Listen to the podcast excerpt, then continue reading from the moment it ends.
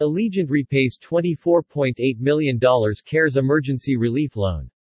Allegiant announced it has repaid the $24.8 million emergency relief loan the company received under the Coronavirus Aid, Relief and Economic Security CARES Act in April 2020. The government assistance, coupled with proactive initiatives from Allegiant and its employees, allowed the airline to preserve liquidity and strategically position itself to withstand the uncertainty surrounding the outbreak of COVID-19. Allegiant's unique business model, focused entirely on leisure travel, helped the company respond to the unprecedented challenges that the entire airline industry faced when demand for air travel dropped so suddenly and precipitously in 2020, as a result of the global pandemic. The CARES Act, signed into law in April 2020, established the Payroll Support Program to provide assistance to U.S. companies that were impacted by the global pandemic. The funds helped Allegiant support the airline's employee salaries and benefits.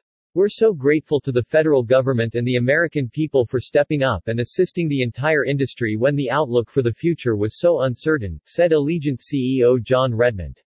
This loan helped us save jobs at a time when it wasn't clear how the U.S. would emerge from the pandemic. We're thrilled that demand has increased so much in recent months that we were able to fulfill our obligation much earlier than we originally anticipated.